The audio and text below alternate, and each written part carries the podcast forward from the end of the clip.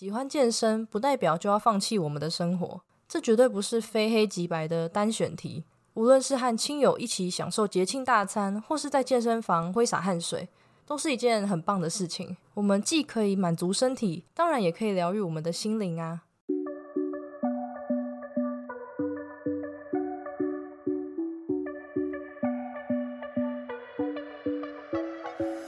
Hello，大家好，欢迎你回到贱女人的频道，我是这个频道的主持人卡罗。今天是第四十一集，下周就是中秋节啦，不知道你会不会很期待呢？每年中秋节几乎都是烤肉的天下，所以今天的主题就是，到底应该要怎么样在中秋节这样美食进驻的大节中安全下庄呢？如果呢，你是第一次收听这个频道，这是一个从贱女人的角度出发，并针对增肌减脂的心态面切入的频道。希望透过我的分享，可以让更多女孩了解训练和饮食是可以和生活平衡的。那么，你准备好和我一起成为贱女人了吗？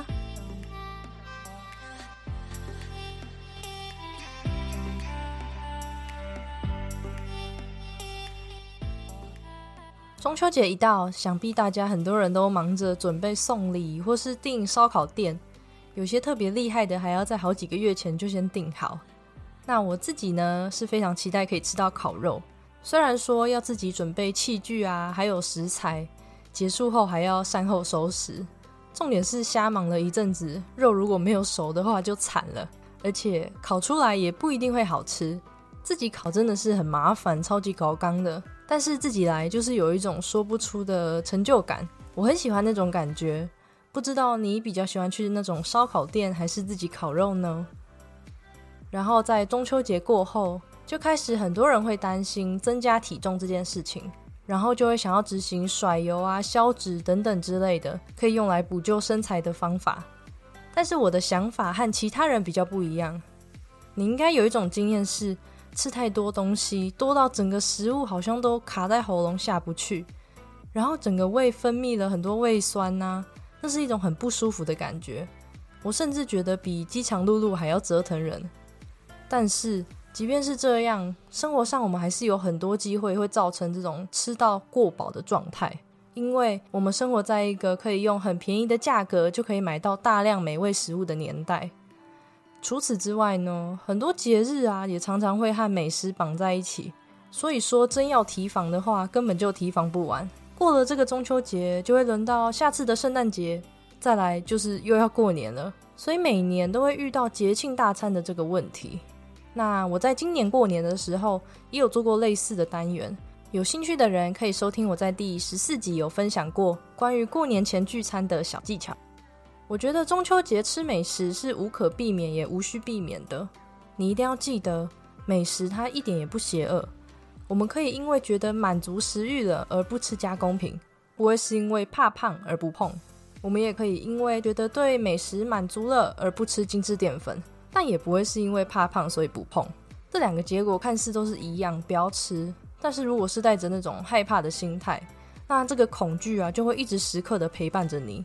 那以下我想分享两个在中秋烤肉时我自己会使用的方法。第一个方法是用调味粉来腌肉，调味粉像是蒜盐呐、姜黄粉、墨西哥红椒粉或是孜然，你都可以试试看。这些粉类的东西真的就可以让肉变得很好吃了。其实这个方法最主要是因为我吃的比较清淡，那烤肉酱对我来说实在是有点太重口味了。烤肉顾名思义就是会有很多肉类啊。那我会把它当做是补充蛋白质的好时间，只是这些蛋白质会因为刷了很多的烤肉酱，来让整体的味道变得很重，而且烤肉的时候可能也会因为在聊天啊什么的，一个不小心酱就重复刷了十几次，这样对身体的负担其实也会变得很大。所以在烤肉的时候，你可以选择把万擦香换成是调味香料。第二个方法就是多走动走动。我们在美食当前的时候。除了是因为坐着没有事情可以做，只能吃，也会因为气氛很活络啊，这时候推掉美食是真的很扫兴，所以就很容易会吃下比平常还要更多的东西，而且这种吃通常是不自知的。所以说，如果在情况跟环境允许的话，我会在吃完一部分的东西后走动一下，但一定要注意，不要走太快，也不要动太快，尽可能的越慢越好。因为走动的目的不是来运动，让自己赶快燃烧刚刚吃的热量，而是可以让你自己在饮食的环境中稍微抽离一下。或许你在走动的过程中就会发现，其实你已经不想吃了，这样也能避免我前面提到的让自己吃太撑的状况。那以上就是我会使用的两个小方法。很多人对于大餐保持着一种又爱又恨的感觉，但是你会不会很好奇，说大餐之后除了体重会增加？到底会让身体发生什么可怕的变化呢？在这边想和你分享一个来自二零二零年的一项研究。那这个研究想了解人在极端饮食与一般饮食后，身体的反应在短时间内有没有不一样？因此，他找来了十四名年龄在二十二岁到三十七岁的健康男性来测试。研究分作两天来进行。那第一天是可以吃披萨，并且让自己尽可能的吃到饱。结果就是，他们平均摄取了大约一千五百卡路里的热量。然后另一天呢，实验的要求是要他们吃到再也不能吃为止的那种程度，就有点像是节庆大餐过后的状态。这次结果呈现，他们平均摄取了大约三千卡的热量，等于是第一次实验一千五百卡路里的两倍热量。然后这两天分别都在用餐后四个小时后测血糖。令人惊讶的是，尽管第二天吃了两倍热量的食物，受试者的血糖啊，还有血脂水平都只有小幅度的增加。研究结果发现，肠道和胰脏会在餐后释放激素来帮助身体调节血糖的水平，但是他们还是有观察其他的数值，像是他们的疲劳度增加，整体精神比较不好，也变得比较嗜睡，然后心率也有所提升。那整个实验就证实了说。我们人在大量饮食后，短期内身体会更努力的工作，来让血糖、血脂不要有太大的浮动。那我自己认为，这个实验还有很多值得再讨论的地方。因为首先被用来测试的食物是披萨，披萨的营养素会因为饼皮的种类、起司的用量以及使用哪些配料而有很大的不同。还有这个实验只测量餐后四小时的血糖，那如果他们测量更长的时间？例如六或八小时，甚至是更久呢，就可能会看到不同的结果。然后这个实验的对象找来的是男性，没有女性参加这个研究，有没有可能发生潜在的性别差异也不得而知。所以说，无论如何，这个实验结果都还是只能作为一个参考。那我相信这个研究的目的，并不是在鼓舞暴饮暴食，提倡说可以无穷无尽的一直吃，反正身体会帮忙嘛。因为一顿过量的大餐确实是会让你觉得很胀啊、腹痛、很想吐，所以对身体是有一定的影响的。只是说，对于身体的危害或许没有想象中的那么大。也就是说，短期大量的进食可能不会对我们的健康构成太大的风险。最重要的还是长期的饮食形态，而不是过于在意短期内食物的选择和分量。所以回归到主题。我们平时的饮食习惯呢，它的影响绝对会大过于我们中秋节是怎么吃的。最后总结一下今天的内容：中秋节是我们和亲友相聚，同时也是享受美食的重要时光。那在烤肉的时候，我个人会把刷烤肉酱这个动作换成是撒调味粉，并且增加一下活动量，来让自己清醒清醒。除了可以减缓一下吃东西的食物，也才不会一下子吃太多。因为我很不喜欢吃太撑的感觉，那么我相信很多人还是会先担心在大吃大喝过后体重跟身材回不去，然后在节日的时候就开始遵守一些饮食原则，变成是这个不能吃那个不能吃，或是这个要先吃哪一个要先吃。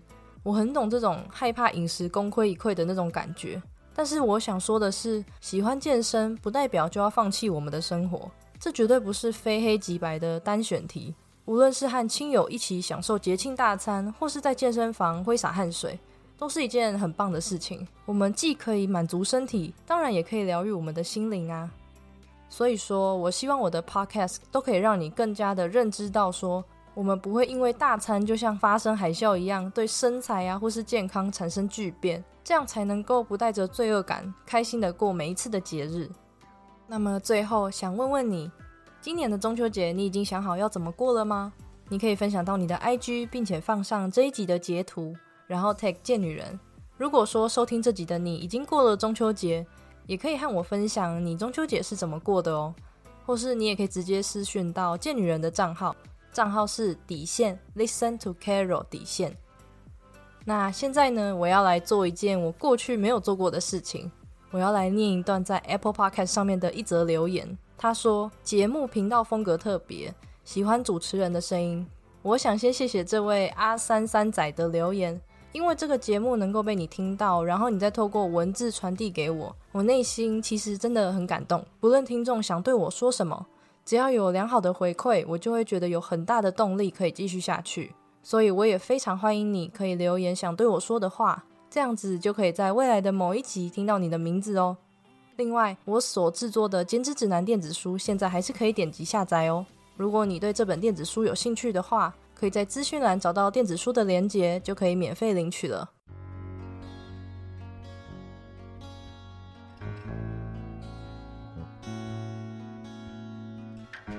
那么，谢谢一直收听到最后的你。如果你觉得这个频道对你来说有帮助的话，希望你能够花一点时间在 Apple Podcast 上面帮我打五颗星星，并且留言。由于贱女人的所有是艺人作业。所以其实每一集的制作，我都花了非常多的时间来收集整理素材。我在每一集的最后，几乎都会希望帮我按五颗星星，因为这对我来说不只是一种鼓励，也代表着我的努力被认同，然后更有动力创造出更好的内容。而且这样子还可以让这个频道往排行榜前进，让更多需要的人看见。最后的最后，你一定要记得，You can be strong and sexy。那我们就下次再见喽。